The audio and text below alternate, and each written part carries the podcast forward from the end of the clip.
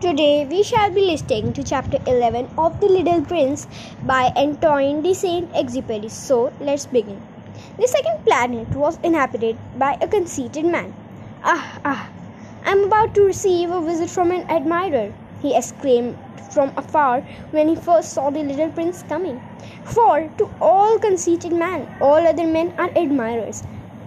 Good morning, said the little prince. It that is a queer hat you are wearing.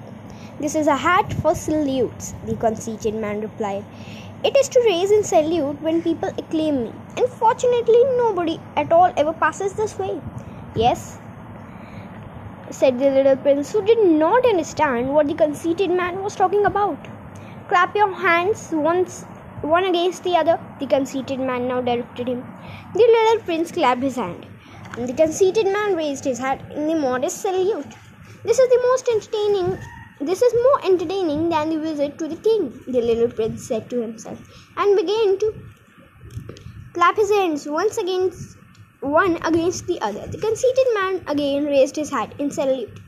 After five minutes of this exercise, the little prince grew tired of the game's monotony. And what should one do to make the hat come down? he asked. But the conceited man did not hear me. Him. Conceited people never really hear anything but praise. Do you real, really admire me very much? he demanded of the little prince. What does that mean, admire?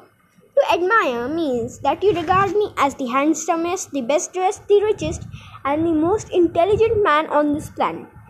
But you are the only man on this on your planet. Do me this kindness.